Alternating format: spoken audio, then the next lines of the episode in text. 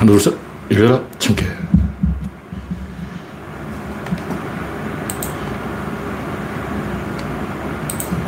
일어라. 네. 창이 일일 조짐을 보이고 있습니다. 일어라. 네. 영원용님이 일발을 끊었습니다. 그레이스밤이 반갑습니다. 오늘은 유월 이십오일. 칠십 년 전에 전쟁이 일어난 날입니다. 구독자 이천팔백 명. 네. 여러분의 구독과 알림, 좋아요는 큰 힘이 됩니다. 제가 운동을 하고 와서 좀 아직 땀을 덜 닦아서 좀 정돈이 안 됐어요. 더워가지고. 운동을 십 분밖에 안 했는데. 밖이 날씨가 후덥지근해서 네, 그렇게 기다리던 장맛비가 오기는 왔습니다. 기상청 일기예보가 틀리고 다른 일기예보가 다 맞았어요. 왜 그렇게 기상청이 틀리냐고. 야, 일주일 앞도 못 내다봐. 딱 사흘 되니까, 이틀 앞으로 다가오니까 내일 모레 딱 되니까 이제 비가 온다 하고 그동안 흐림으로 표시해놨던 걸 다시 비 온다로 바꿔놨어요. 기상청이 진짜 문제 있어, 문제 있어. 진짜 왜 이거 기상을 예측을 못하지? 원래는 이상하게 이 태풍도 안 왔어요. 다른 모든 다섯 개나 되는 사이트가, 외국 사이트가 전부 비가 온다 그러는데 한국 기상청만 비가 안 온다. 고집을 피우거든요. 어쨌든 이 지금 윈디를 보면 비가 안 오는 날이 없어요. 계속 비가 와. 와.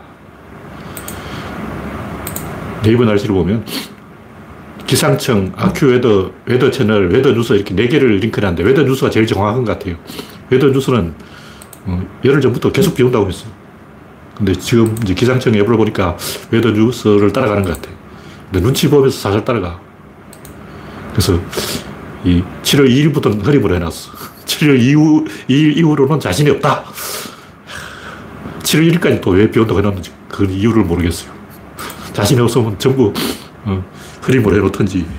꼼수를 쓰고 있는 거예요. 속 보이는 행동입니다. 네, 박신타마니님, 김병수님, 지호야님, 이태원 호구사리님, 내 안의 블루오션님, 반갑습니다. 요즘 뭐 정치 이야기도 별로 재미가 없고, 현재 삼십 명이 시청 중입니다. 구조론 이야기는 해야 되겠어요. 구조론이 원래 인기가 없는 내용이지만, 배워두면 피가 되고 살이 되고 약이 되는 좋은 이론입니다. 최소한 자부심을 얻을 수 있고, 제가 이제 소인배와 군자, 이걸 왜 이야기하냐면, 옛날에 그런 게 없었어요. 옛날에 제가 그런 얘기 안 했어. 옛날에 뭐 군자 좋아하네, 양반 좋아하네, 선비 좋아하네, 십선비들 까불지 마 이러고 있었는데 왜 이제 갑자기 이 소인배와 군자 이렇게 나누기로 했냐면 구조를 아는 사람들은 구조를 모르는 사람하고 생각하는 방법이 다른 거예요. 모르는 사람 저쪽을 보고 있는데 구조를 보는 사람 이쪽을 보고 있어. 다른 방향을 보고 있어. 그걸 분명하게 찍어줄 선을 딱 그어줘서 어, 진보와 보수는 이렇게 다르다. 군자와 소인배는 요점이 다르다. 우리는 진보가 되어야 되지만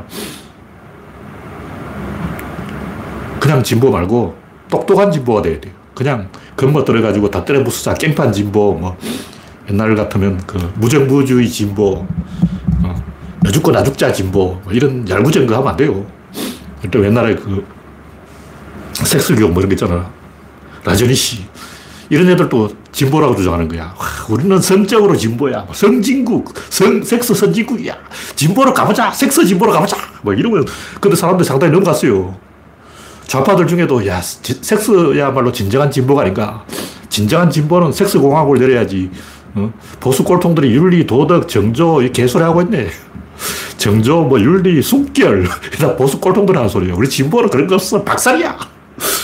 그렇게 신나게 까불다가 좋은 시절을 보냈어요. 저, 그 나름대로 의미 있는 행동이에요. 그런 이제 진보 실험, 이거는 이제 꼴통들이 문외 좌파들이 하는 얘기고, 우리는 좀 똑똑한 진보를 해보자. 자부심을 가지고 답을 알고 가야지. 그냥 이것저것 실험을 다 해보는 거야. 그냥 찔러보고, 때려보고, 수시해보고, 뭐 온갖 짓을 다 해보는 거야. 요즘 뭐, 도, 뭐 동물권 이런 거 있겠죠. 이거 한번 찔러보는 거야. 심지어 김건희도 야, 동물권으로 한번 떠보자. 나는 강아지를 키운다. 이 노년동 언니들이 다 그러잖아. 어, 우리나라 진보의 최전선에 서 있는 어, 노년동 언니들 말이야. 다 어, 비숑 퍼니저를 안고 다녀. 다른 강아지 안 쳐줘. 진돗개 안 쳐줘. 비숑이 최고야. 비숑이 진보야. 강아지를 안고 다니지 않으면 진보가 아니야. 좋아 좋아. 그거 나쁜 거 아니에요. 동물권이 나쁘다는 게 아니고 좋아 좋아. 세상이 그렇게 가는 거예요. 근데 우리는 알고 가야지. 우리는 그냥 온갖 실험을 하지 말고 좀 똑똑하게 가야 된다. 제가 아는 사람과 모르는 사람을 차별화하는 거예요. 어느 시대나 그런 차별이 있어요. 그 없는 시대는 없어. 나무의 생장점처럼 그 계속 가지 끝으로 밀고 가는 거예요. 옛날에는 이제 차별할 게 없으니까 인종차별 이런 걸 하고. 십구 세기. 십구 세기에는 아인슈타인도 차별했어요. 아인슈타인도 인종주의, 인종차별 발언했다고. 중국인 혐오, 혐중. 아인슈타인이 중국인 보고, 야, 쟤들 왜 저렇게 더럽냐. 근데 지금 그러면 안 돼요. 지금은 그러면 중국인들이 불매운동 들어간다고. 큰일 나. 지금 중국, 전 세계가 중국을 눈치를 봐야 돼. 네. 윤용희님, 별님, 이영수님, 오트님, 이혜성님 반갑습니다. 첫 번째 곡지는 김건희 시대 개막. 요즘 대놓고 영부인 행보를 하고 있죠. 지가 영부인 안 한다고 해놓고. 근데 소인배의 본능은 숨길 수가 없어요. 컴플렉스가 있기 때문에 그렇게 안 하면 분노 때문에 속병이 터져서 죽을 거예요. 자기 사력을 얻을 거예요. 김건희가 왜 저럴까 이해가 안 되면 아, 저 양반 또 뭔가 어, 트라우마가 있구나. 병이 있구나. 굴곡이 있구나. 굴곡진 삶을 살았구나. 딱 걸리지. 텔레비전에 나오고 싶었어요. 천공이 최종 보스라는 사실을 들켜버렸는데 이건 뭐 약이 없어요. 그래서 그렇게 할 수밖에 없다. 아무리 주변에서 떠들말려도 안 됩니다. 오기가 있거든요. 또 박근혜 같으면 열심히 일을 해가지고 대한민국을 발전시키겠다 이런 생각 없어요. 대한민국 근데 이걸 날리는 거예요. 대한민국 우리 아버지 주겠지, 우리 엄마 주겠지, 대한민국 이거야. 그게 박근혜 본심이라고. 그럼 박근혜는 뭘 하고 싶을까? 대한민국을 발전시킬 생각이 없으면 아버지 얼굴에 똥칠하고 무슨 생각을 하고 있을까? 박근혜는 딱 하나, 하나님. 하나님이 나한테만 특별히 은혜를 주는 거야. 나는 영빨이 세. 다른 사람 삼십 분 기도할 때 난 삼 초만 기도하면 돼. 조영기 목사는 새벽마다 세 시간 기도하잖아. 난 딱 삼 초만 기도해버리면 영빨이 와장창 해가지고 하나님이 막 은혜를 왕창 베풀어버려. 그걸 증명하고 싶은 거예요. 나는 가만히 있었는데 통일 대통령이 되어버린 거예요.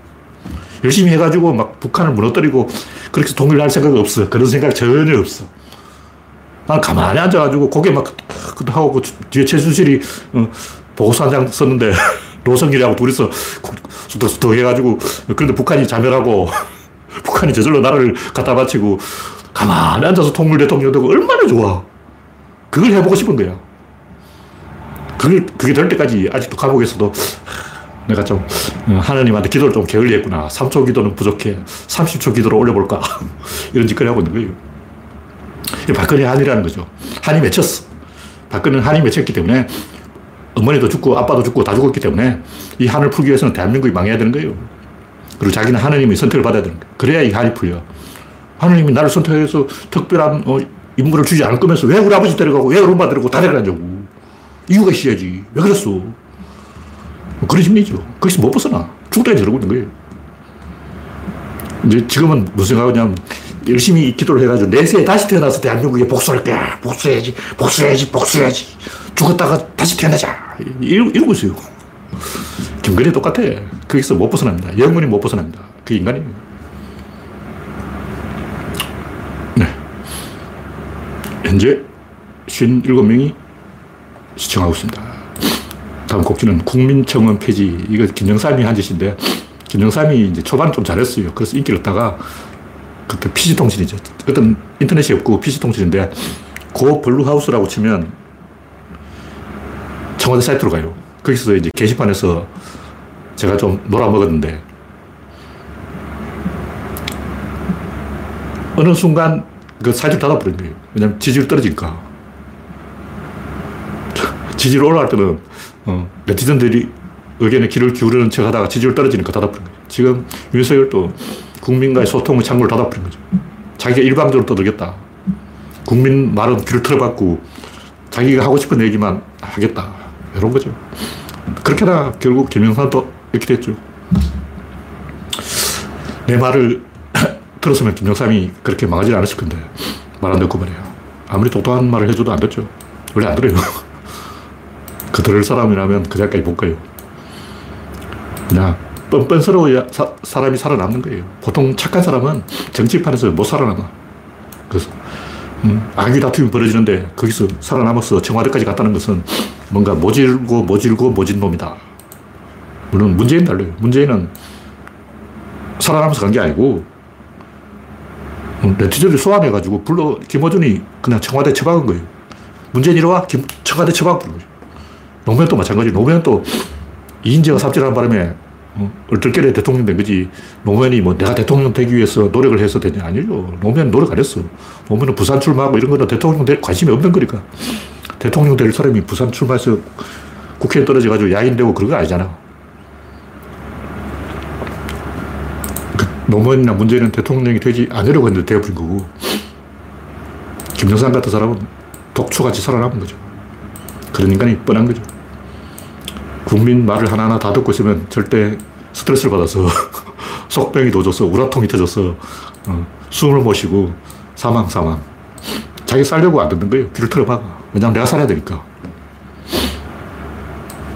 다음 곡지는 미국 대법원의 낙태 불법화. 아, 이제 미국이 이제 개판돼 버린 거예요. 근데 우리는 막 그런 걸 가지고 나쁘게 생각할 필요도 없어요. 미국이란 나라가 이제 스스로 이 진보에서 벗어나서 후진국이 되려고 노력하는 거예요. 옛날 프랑스가 가톨릭 가지고 위거노를 탄압하다가 후진국이 되어버리고 위거노 기술자들이 다 이 네덜란드로 도망가 버렸어요. 그거 똑같은 거예요.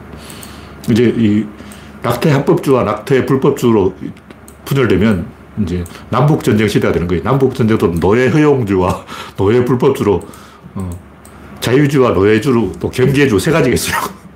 남쪽은 노예주고 북쪽은 자유주, 중간은 경계주. 근데 전쟁이 제일 치열하게 터진 것은 경계주, 경계주. 그 중간에 낀 놈들 제일 얻어맞아. 리 장군하고 그랜트가 싸운 데가 경계주에서 주로 싸웠어요.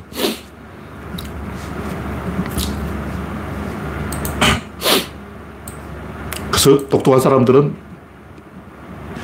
엘에이나 뉴욕으로 가고, 띠라는 아저씨는 중소부로 가고 인구 교환을 하는 거예요. 뭐 그렇게 될 수밖에 없어. 러시아도 지금 인구 교환을 해야 돼요. 우크라이나하고 러시아가 전쟁에서 답이 나오는 게 아니고, 친러 세력들은 러시아로 가고 친 우크라이나 세력들은 우크라이나로 가고 인구 교환을 해야 되는데, 지금 푸틴이 먹은 땅에서 멈춰야 돼요. 근데 푸틴도 이미 자기 나는 요만큼만 먹겠다 그걸 보여주고 있어. 난 딱 요만큼만 먹을 테니까, 원래 러시아 사람이 많이 사는 땅만 먹을 테니까 휴전하자. 자기 입으로 말을 못하지만 이렇게 계속 이러고 있어요. 미국 네가 좀 이렇게 봐. 속이 보여. 네, 다음 곡지는 군인 차별 시대. 뭐 동성 군인간의 합의에 의한 성관계를 처벌할 수 없죠. 이건 말도 안 되는 거고, 중요한 것은 이게 끼치는 의미죠. 의미.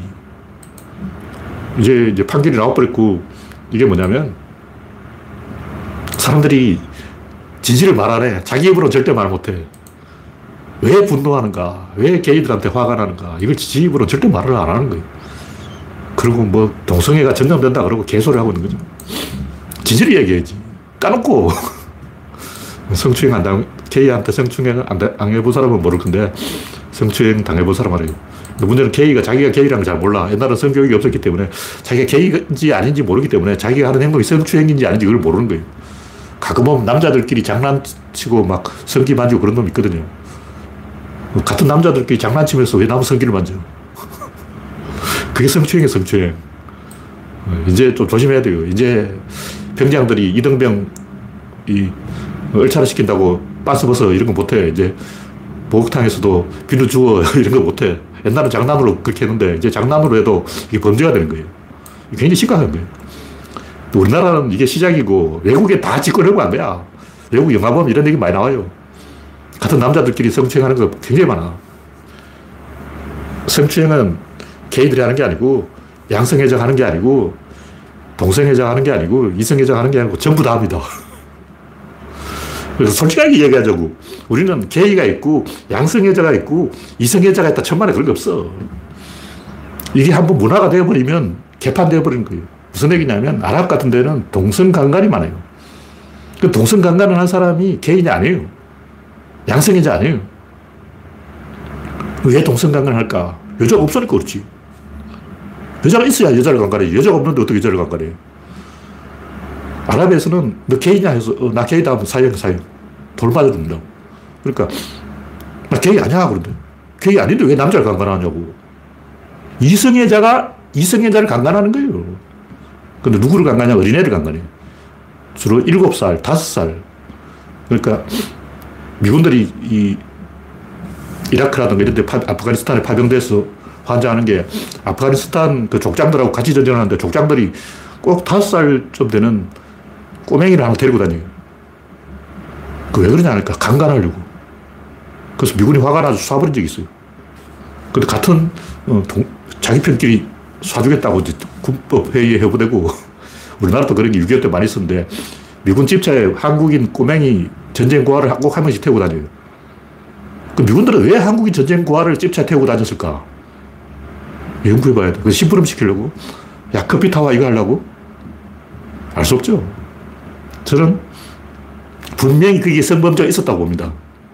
미군들이 한국 전쟁 고아를 지프차에 태우고 부대 마스코트로 써보는 데는 분명히 성추행 의도가 있는 거예요. 백 퍼센트예요. 물론 성추행 의도가 없이 그냥 순수하게 커피 심부름 시키려고 데리고 다니는 애들도 있겠죠. 근데 다 그러냐? 아니죠. 파헤치면 한이 없어. 이 정도면 이야기 앞서 더 이제 제가 이야기를 진행시키면 이제 걷잡을 수 없는 사태로 가는 거예요. 하여튼 제가 하는 얘기는 뭐냐면 이런 문제는 결국 이 모병제로 가야 해결되는 거예요. 왜냐면 징병제 자체가 인권 유린이에요. 다 게이들 인권 유린했다 그러는데 그러면 이성애자 인권은 안 유린했냐? 다 유린된 거예요. 강제로 군대 끌려간 사람은 전부 인권 유린이야. 군대 자체가 인권 유린이라고. 러시아도 지금 징병제로 징집된 사람을 전선에 투입을 못하고 있어요. 하도 말이 많아가지고. 그러니까 월급 받고 모병제로 들어온 사람만 일선에 투입되고 징병제는 이제 뒤에서 심부름이 나고 러시아도 징병제로 끌려온 군인을 전쟁에 투입 못하는데 한국은 한국은 이제 징병제와 모병제를 겸해가지고 제가 봤을 때는 이 전차를 몬다거나 대포를 운용한다거나 전부 징병 모병으로 해야 돼요. 전차 모으는 거 이거 다 가르쳐 놓으면 바로 이제 제대해버리잖아. 전차 운전하려면 최소한 사 년은 굴러 먹어야 되는데 이 년간에 다 제대해버리면 어떻게 되냐. 하여튼 제가 하고 싶은 얘기는 이, 이걸 계기로 이성애자들도 인권을 향상시켜야 된다. 그런 얘기죠. 어떤 이런 일이 난 화를 낼 게 아니라 그걸 이용해서 우리는 써먹을 게 없냐. 그럼 장애인들이 시위하면 그걸 가지고 막 불편하다고 화를 낼 게 아니라 이걸 이용해서 우리 일반인들도 뭔가 이득이 없을까. 이런 저상버스, 장애인들이 휠체어 타고 버스를 타게 해주면 우리 일반인도 혜택을 본다. 이런 걸 연구해야 되는 거예요. 그래서 이 성소수자 차별 페이지로 성소수자만 이들 보지 말고 우리도 좀 이들 보자. 우리도 월급 올리자. 이걸 이용해서 계속 떠들어서 월급이라도 올리자. 그런 얘기죠. 어, 윤석열에 이백만 원씩 준다고 그러고 안 준다고 사기쳤는데 떠들어야지. 그런 얘기입니다. 다음 곡지는 동학과 어병의 진실. 네. 윤용희님, 별님, 이영수님, 오투님, 이혜선님, 올리원님, 김정환님, 김민정님, 바로다. 현재 이런 세 명이 시청 중입니다. 음, 오타나네요.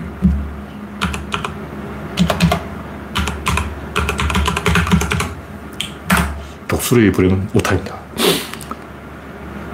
딴지일보에서 뭐 어병 시리즈를 하는 모양인데 이런 사람들이 열심히 하는 건 좋은데 철학이 없는 거예요. 철학이 없으니까 아, 어병을 봉건 통치배의 발악, 봉건 통치배 최, 최후의 발악 이렇게 이야기해야 될지 아니면 좀 긍정적으로 진보적으로 해석을 해야 될지 막 헷갈리는 거예요.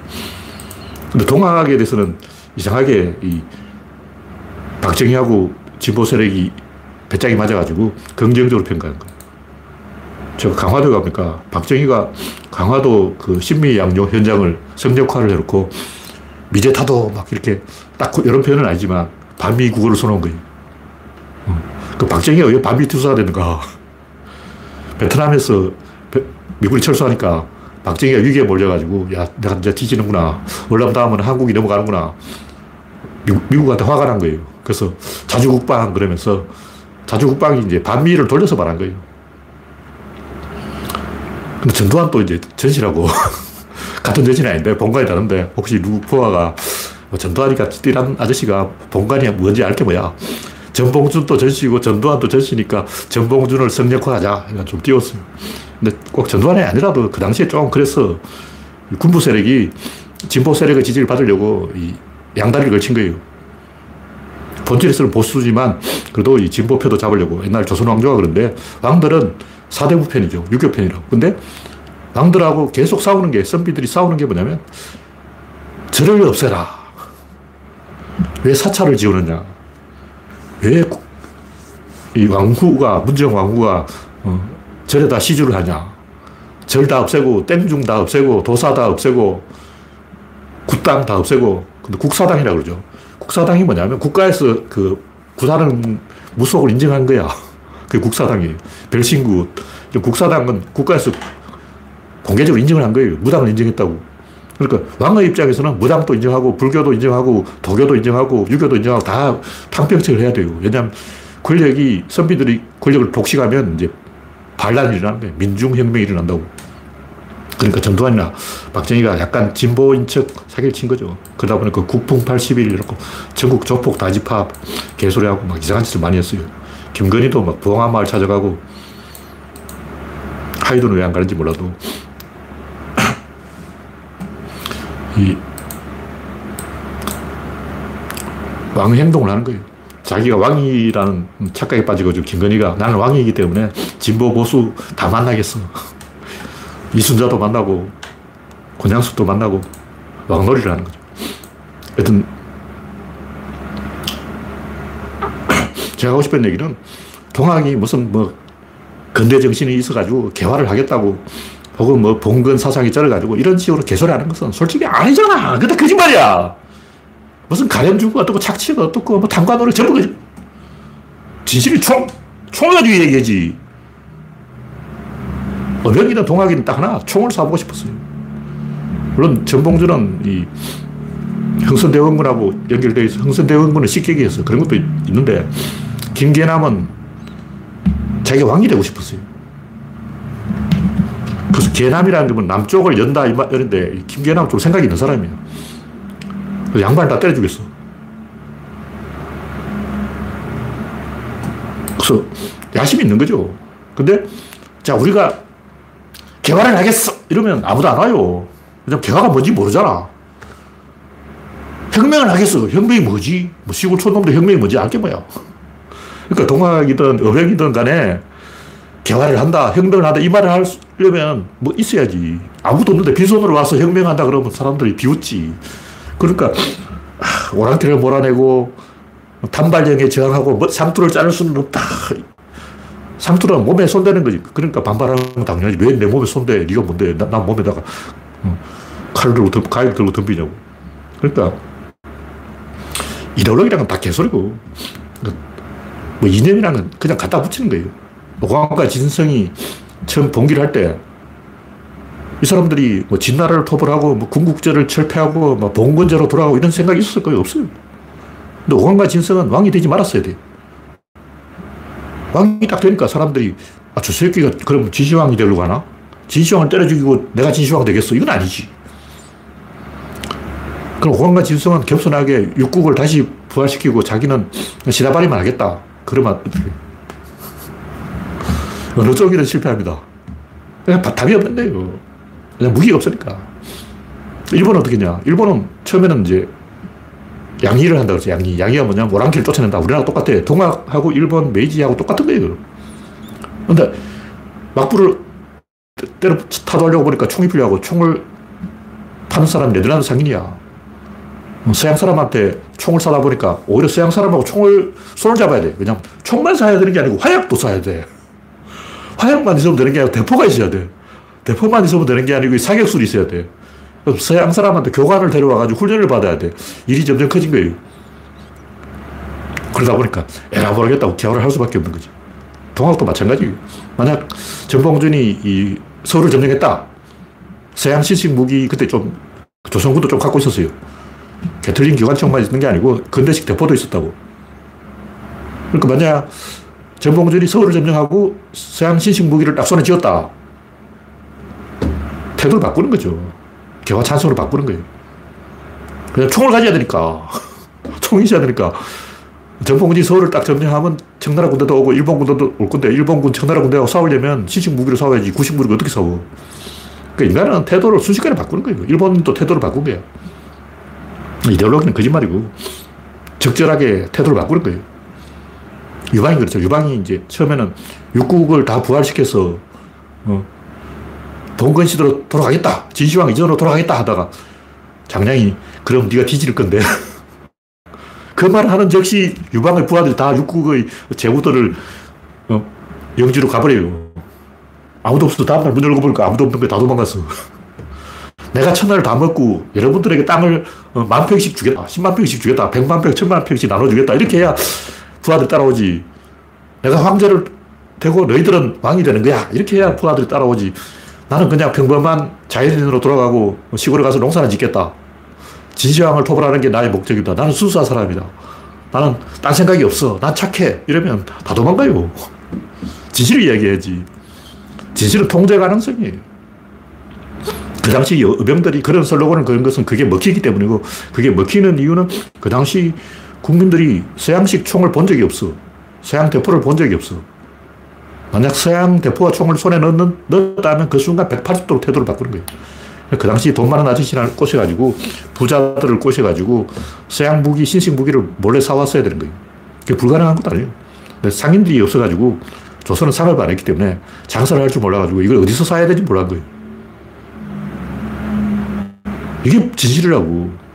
환경이 바뀌면 태도를 바꾸는 거예요. 척양, 척외, 외구를 타도하고 서양 오랑캐를 타도하자, 이거는 그게 먹히니까 그런 구호를 붙여서 봤을 뿐이고, 결국 이 동학 잔당들이 일진회를 만들어가지고 친일파가 됐어. 왜 그럼 동학이 친일파가 되냐? 자기들이 가장 앞서가고 싶었는데 그 당시 일본이 제일 잘 나가니까 일본 쪽에 붙으면 진보가 된다, 이렇게 생각하는 거죠. 그런 식으로 우리나라 진보들도 보면 개념 없이 영도한테 갖다가 붙고, 옛날은 다 반미를 해야 진보가 된다 그러고, 진중권은 독일을 배우는 게 진보다 그러고, 박노자는 핀란드를 배우는 게 진보다 그러고, 홍세아는 파리를 배워야 진보다 그러고, 다 개소리 하는 거야.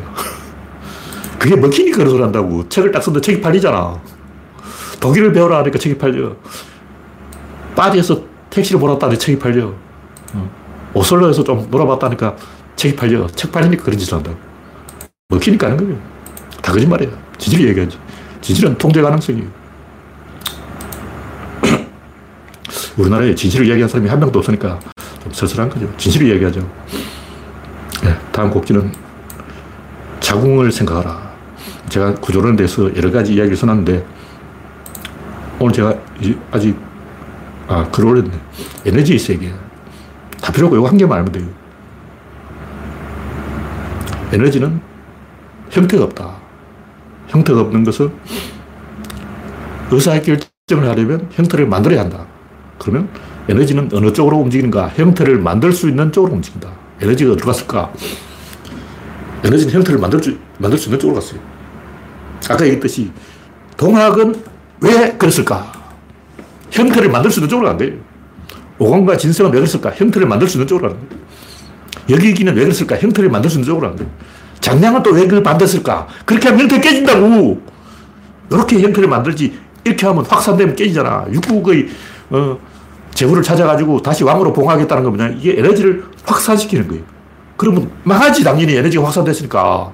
에너지를 결집을 시켜야 되는 거예요. 그럼 뭐해? 그럼 내가 권리를 가지겠다. 여러분은 왕 하나씩 먹는 거야.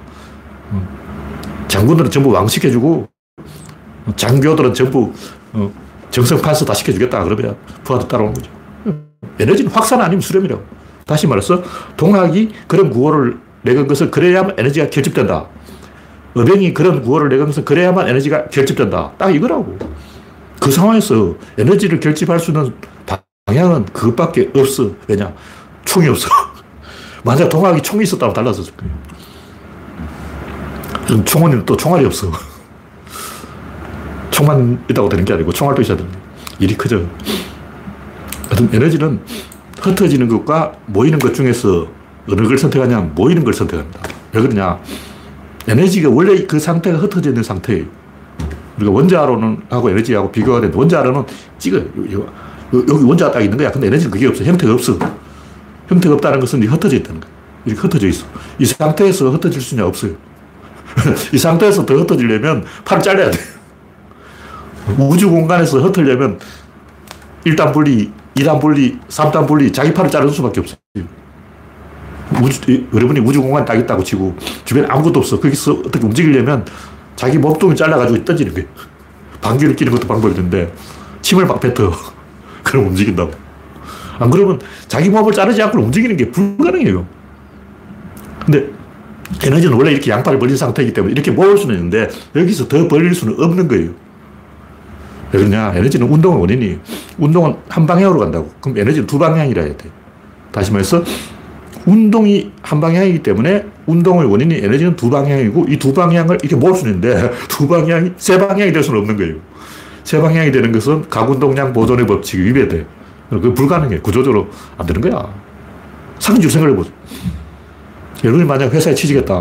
그럼 그 한 명 더 취직시킬 수 있어. 근데 여러분이 이미 해고됐어. 근데 해고된 상태에서 또 해고할 수는 없는 거예요. 그리고 다단계로 그렇잖아요.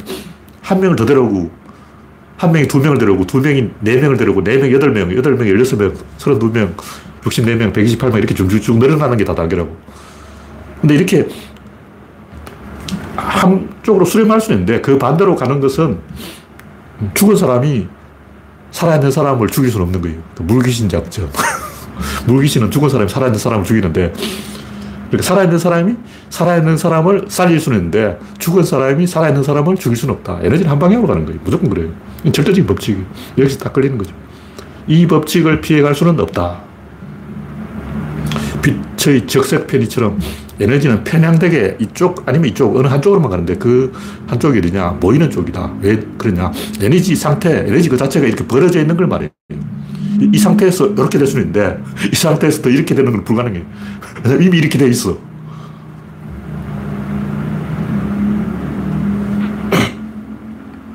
그래서 이걸 조금 더 구체적으로 설명하면 닫힌 개 개념을 설명해야 되고 닫힌 개라면 이 연결되어 있다는 이 두 개가 연결되어 있어. 이, 이 연결된 상태에서 이렇게 움직이는 게 에너지라는 거예요. 이렇게 모일 수는 있어. 근데 이렇게, 여기서 더 어떻게 떨어질 수는 없다는 거죠. 그래서 에너지는 무조건 그 방향으로 가는 거예요.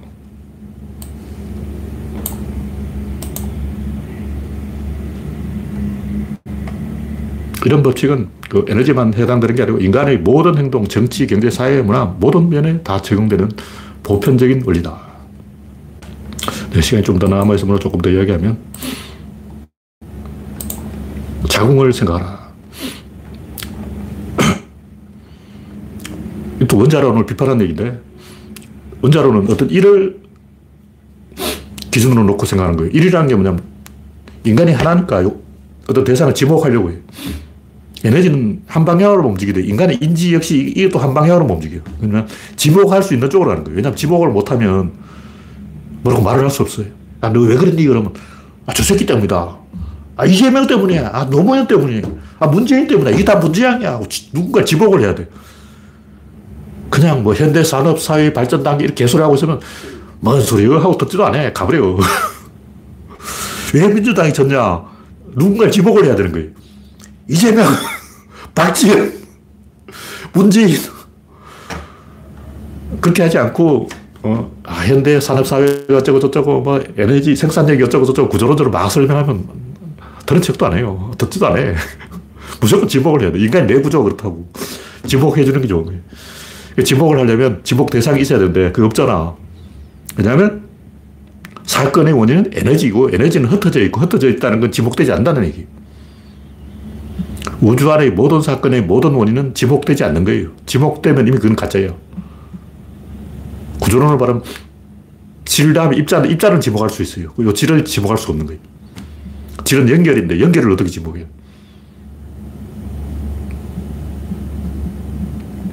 그러면 남자 혼자 있다 하면 아, 저 새끼 때문이라고 지목할 수 있죠. 근데 남자와 여자의 보이지 않는 신경전에 의해서 그렇다. 이런 거 설명할 수 없어. 보이지 않는 신경전이 뭔데? 남자와 여자의 마음이 보이지 않지만 연결되어 있기 때문에 그렇다. 그게 사랑이다. 아, 이건 연습곡이 좀 써먹을 수 있겠네. 그 대부분 사람들은, 어, 이게 춘향 때문인지, 이 몽룡 때문인지, 한 놈 찍으라 그러지. 그렇게 마, 말해야지. 어, 한놈을 찍어야지. 춘향과 몽룡의 사람 때문이다. 이건 납득을 못하는 거예요. 근데 구조론의 질이 바로 그런 거라고. 누구도 납득하지 못하지. 한놈 찍어 그러지. 근데 아까 얘기했듯이 확산 아니면 수렴 딱 두 가지 선택이 있는데 에너지는 항상 수렴을 선택합니다. 확산을 선택하는 일은 절대로 없어요.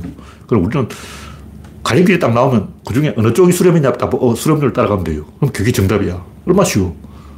이 세상 모든 문제에 있어서 항상 수렴 수렴 수렴 수렴 수렴 하면 정답. 무조건 그런 거예요. 다 필요 없고 그거 하나만 알면 나침반을 삼아서 길을 찾아갈 수 있다. 근데 이제 우리가 수학을 좀 배워가지고 확률을 써먹어야 되는데 사람들이 확률을 싫어해요. 왜냐면 확률이라면 확, 확산이잖아. 확, 아, 확 자체가 기분 나빠. 아, 확자 글자 자체가 싫어. 근데 이제 좀 아는 사람은 이제 정규 분포 이런 얘기한다고. 정규 분포 이것도 좋아. 왜냐면 이 규가 콤파스예요. 콤파스는 동그란 거라고. 동그라미야. 아, 이거 좋은 거야. 원래 동그란 게 좋잖아. 달걀도 동그란 게 맛있고, 감자도 동그란 게 맛있고, 우등부등한 건 맛없어. 그러니까 확률이나 정규분포나 다 똑같은 얘기인데 사람들이 확률을 하면 싫어하고 막 인상을 쓰고 정규분포 그래가지고 막 좋아 좋아 그러고 달려들잖아. 그냥 말 표현의 차이일 뿐인데 근데 뭐가 다르냐? 방향이 틀려요. 확률은 흩어지는 방향이고 정규분포는 수렴되는 방향이에요. 무슨 얘기냐면 프로야구 해설자 중에 아직도 그 뭐 스태치라고 세이버 매트릭스 이런 거 하면 아, 그거 믿을 수 없어요. 정신력이 중요한 거야. 정신이야. 노력해 노력. 다 필요 없어. 김성근 감독. 개소리 하는 사람 있어요. 프로야구 해설자 중에 누구라고 제가 말은 안 하겠습니다. 그냥 까먹었기 때문에. 근데 이 나무위키 같은 검색에 보면 프로야구 해설자 중에 아무 개가 세이버 매트릭스를 인정 안 하고 어, 정신이야. 그러고 막 개소리 하고 있다. 계속 비판하는 글이 올라오고 있어요. 무슨 정신력이야. 어느 죽을. 통계지. 확률이지. 근데 왜 그 사람한테 아무리 이게 확률이다 해도 안 먹히냐면 그 사람 확률이란 글자를 싫어해요. 왜냐. 확률이란 말 자체가 야, 너 고졸이잖아. 그 얘기라고. 그 사람은 고졸이야. 대학 나왔다 해도 공부 안 했지. 고졸 앞에서 확률 얘기하면 화낸다고. 그래, 너 가방, 가방끈 길다 이거야? 이렇게 나온 거예요. 머니볼을 창안한 사람이 하버드 경제학과 출신이에요. 그리고 하버드 경제학과 출신은 어떻게 이겨? 짜증나는 거지. 근데 우리는 확률이냐, 아니, 확산이냐, 수렴이냐, 이것만 가지고 세상을 다 이야기할 수 있어요. 그래서 정규분포도 확률이고, 확률도 확률인데, 사람들은 정규분포를 좋아하고, 확률을 싫어하고, 그 이유는 뭔가 흩어진다는 느낌, 뭔가 모인다는 느낌, 이, 이걸 가지고 다 차, 이야기하는 거예요. 폴 데포데스타라는 사람이 하버드 경제학과 출신인데, 이 양반이 머니볼을 만들었어요. 그러니까, 컴퓨터로 다 돌리는 거야. 근데 야구 선수들이 공부를 안 해가지고 그런 얘기하면 짜증난다고. 그래서 아 쟤는 대화가 안 되는구나. 쟤 앞에서 확률 얘기하면 한강 고수부지로 기어나와 협피 떠자 하고 주먹 따짐을 하려고 그래요. 그래서 우리가 이 세계관을 이 확산의 관점이 아니라 수렴의 관점으로 바꿔야 돼요. 확률은 확산이 아니고 수렴이에요. 자꾸 확률이 흩어지는 거다 생각하는데 그거는 확률을 잘못 알고 있는 거예요. 로또도 그렇잖아. 이번에 또 뭐 로또가 뭐 수, 수십 명이 한꺼번에 당첨됐다고 일 등이 너무 많이 당첨된 게 아니냐고 막 개소리 하는 사람이 있는데 최대 많이 당첨되면 한꺼번에 일만 오천 명이 당첨돼가지고 한 사람당 백구십오만 원을 받아간다는 거예요. 특히 일, 이, 삼, 사, 오, 육 절대 찍지 말고 지금까지 제일 많이 당첨된 당첨된 번호는 절대 찍으면 안 돼요. 왜냐면 찍어봤자 상금이 백구십오만 원이야. 그러니까 지금까지 또에 나온 숫자 중에 일, 이, 삼, 사, 오, 육 순위로 딱 찍어서 그 번호가 당첨되었을 때 여러분이 받아갈 수 있는 상금은 백구십오만 원이다. 세금 떼고 백구십오만 원인지 그건 잘 모르겠어요. 그럼 우리가 이제 기대할 수 있는 건 뭐냐. 남들이 절대 찍지 않는 번호, 이걸 찍어서 내 혼자 당첨되는 거예요. 그러면 상금을 독식하는 거지. 그러니까 뭐냐면 똑같은 이 로또를 확률의 흩어지는 관점으로, 확산의 관점으로 보냐, 모이는 관점, 수렴의 관점으로 보냐 따라 완전히 백팔십 도로 다른 결론이 나온다는 거죠. 이건 관점의 문제예요. 하여튼 제가 뭐 상대성 이론도 이야기해서 나왔는데 이것도 언어적 표현의 문제예요. 왜 아인슈타인이 상대성 이론이라는 말을 해가지고 사람들 헷갈리게 하지? 지금 생각해보니까 옛날 내가 책 읽어봤을 때 나온 얘기, 그 책에 나온 얘기 다 틀렸어. 엉터리 얘기를 쏘는 거지. 시간이 실제로 늘어진다고 막 쏘는 거야. 그러니까 우주여행을 하면 막 수백 년간 살 수 있다는 거야. 영생을 할 수 있다. 광속으로 우주여행을 하면 거의 영생에 가깝게 오래 살 수 있다. 이렇게 개소리를 쏘는 거야. 다 틀린 얘기야. 아인슈타인이 말을 헷갈리게 한 거죠. 내가 봤을 때는 아인슈타인도 진실을 모르고 있어. 아인슈타인도 찍은 거예요. 둘 중에 하나 찍으면 돼. 이거 아니면 이거야. 이게, 이게 아무 생각보다 이건 아니야. 그럼 이거야. 찍었는데 맞은 거죠. 왜 맞은 자기도 몰라. 음, 구조는 알죠. 그러니까 뭐냐, 빛을 연구해야 되는 게 아니고 그 빛의 자궁을 연구해야 된다. 빛이 뭘까? 전자가 뭘까? 광속이 뭘까? 그, 그것을 만드는 그것의 자궁을 연구해야 된다. 근데 이걸 자궁이 있고 아기가 있는데 모형이 있어요. 이 모형이 지난번에 이야기한 플라톤의 동굴 모형. 맨 뒤에 광원이 있고 횃불이 있어요. 거기서 빛이 나오는, 그 다음에 빛 입자가 있는 거예요. 그 다음에는 피사체가 있어요. 그 다음에는 그림자가 있어요. 마지막에 스크린이 있어요. 이게 한 줄로 쫙 쓴다는 거예요. 자궁이 있고, 맨 마지막에 아기가 있고, 그 중에 의사결정이 있고, 현재 시간의 진행이 있고, 공간의 질서가 있는 거예요. 다섯 개를 거쳐서 사건이 나는 거예요. 근데 이 중에는 우연도 있고, 필연도 있어. 근데 사람들은 자꾸 우연을 좋아하고, 필연을 싫어해. 그래서, 어, 확률 좋아하는, 우연 좋아하는 아저씨들이 그 진화가 어떻게 일어나냐. 자연 선택이다. 이게 확산이에요. 이거. 우연이라고 하는 거예요. 근데 생태적 지위라는 말이 나오니까 수렴인 거죠. 최근에 이제 인간의 뇌가 작아졌다는 거야. 근데 뇌가 작아진 이유가 뭐냐. 작아지는 쪽으로 선택압을 받고 있다. 아, 선택압 나와, 선택압. 선택압. 와, 이거 구조론에서 항상 이야기잖아. 뭐 바람에는 기압이 있고, 물에는 수압이 있고, 항상 압이 걸려있다. 풍선 효과를 만드는 압이 걸려있다. 그게 그냥 방향성이 있다는 얘기예요. 무슨 얘기냐. 선택압이라는 단어는 자연선택 이론하고 모순되는 단어예요. 틀렸어. 자연선택이 맞으면 선택압은 이 말을 쓰, 쓰면 안 되는 거야. 선택압이 없다. 우연히, 그냥 우연히 머리가 작은 애가 살아남았다. 자연선택이다. 이렇게 말해야 되는데, 작아지는 쪽으로 선택압이 걸렸다는 것은 자연선택 개념이 틀렸다는 얘기예요. 그냥 틀렸다는 게 아니고 자연선택 그 단어 자체가 문제가 되는 게 아니고 그것을 확산 개념으로 본 거예요. 우연 개념으로. 우연이냐 필연이냐. 선택압이 있다면 그건 필연이지. 다시 말해서 인간의 뇌가 일만 년 혹은 이만 년, 삼만 년 전보다 탁구, 골프공, 아니 테니스 공만큼 작아졌어요. 백오십 씨씨 정도 작아졌어. 여자는 더 작아졌어. 여자 머리는 남자 머리보다 더 작아졌어. 옛날에는 여자도 머리가 컸어. 근데 왜 작아졌을까? 여러 가지 이유로 있는데, 제가 그걸 이야기하는 거 아니고, 제가 봤을 때는 인간이 인간을 길들였다. 이거 내가 옛날에 했던 얘기예요. 그것도 내가 아, 이 단어를 처음 먼저, 제일 먼저 썼다고 생각했는데, 검색해보니까 다른 사람도 이 단어 썼더라고. 인간이 인간을 길들였다. 인간이 동물을 길들여도 뇌가 작아져요. 호르몬하고 관계가 있다고 그러는데, 인간이 혼자 돌아다니려면 머리통 커야 돼. 늑대도 머리통이 크고, 살쾡이도 머리통이 크고, 사자도 머리통이 크고, 머리통이 커야 살아남을 확률이 높은 거죠. 근데, 치타는 또 머리가 작죠. 머리가 작은 동물도 있어요. 머리가 작아야 살아남는 확률이 높아지는 경우도 있어. 뭐 여러 가지로 설명할 수 있겠지만, 그 중요한 게 아니고, 중요한 것은 선택압이라는 개념을 받아들이면 이건 수렴이라는 거죠.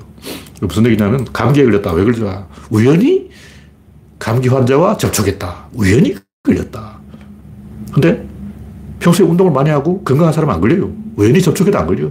그럼 그건 필연인 거예요. 무슨 얘기냐면, 우연이라면 약간 의사결정 단위를 좀 높여서 한 층 위, 더 위로 올라가서 더 높은 차원에서 보면 그건 필연이라는 거죠. 그러니까, 너 왜 방귀를 꼈어? 우연히 꼈어.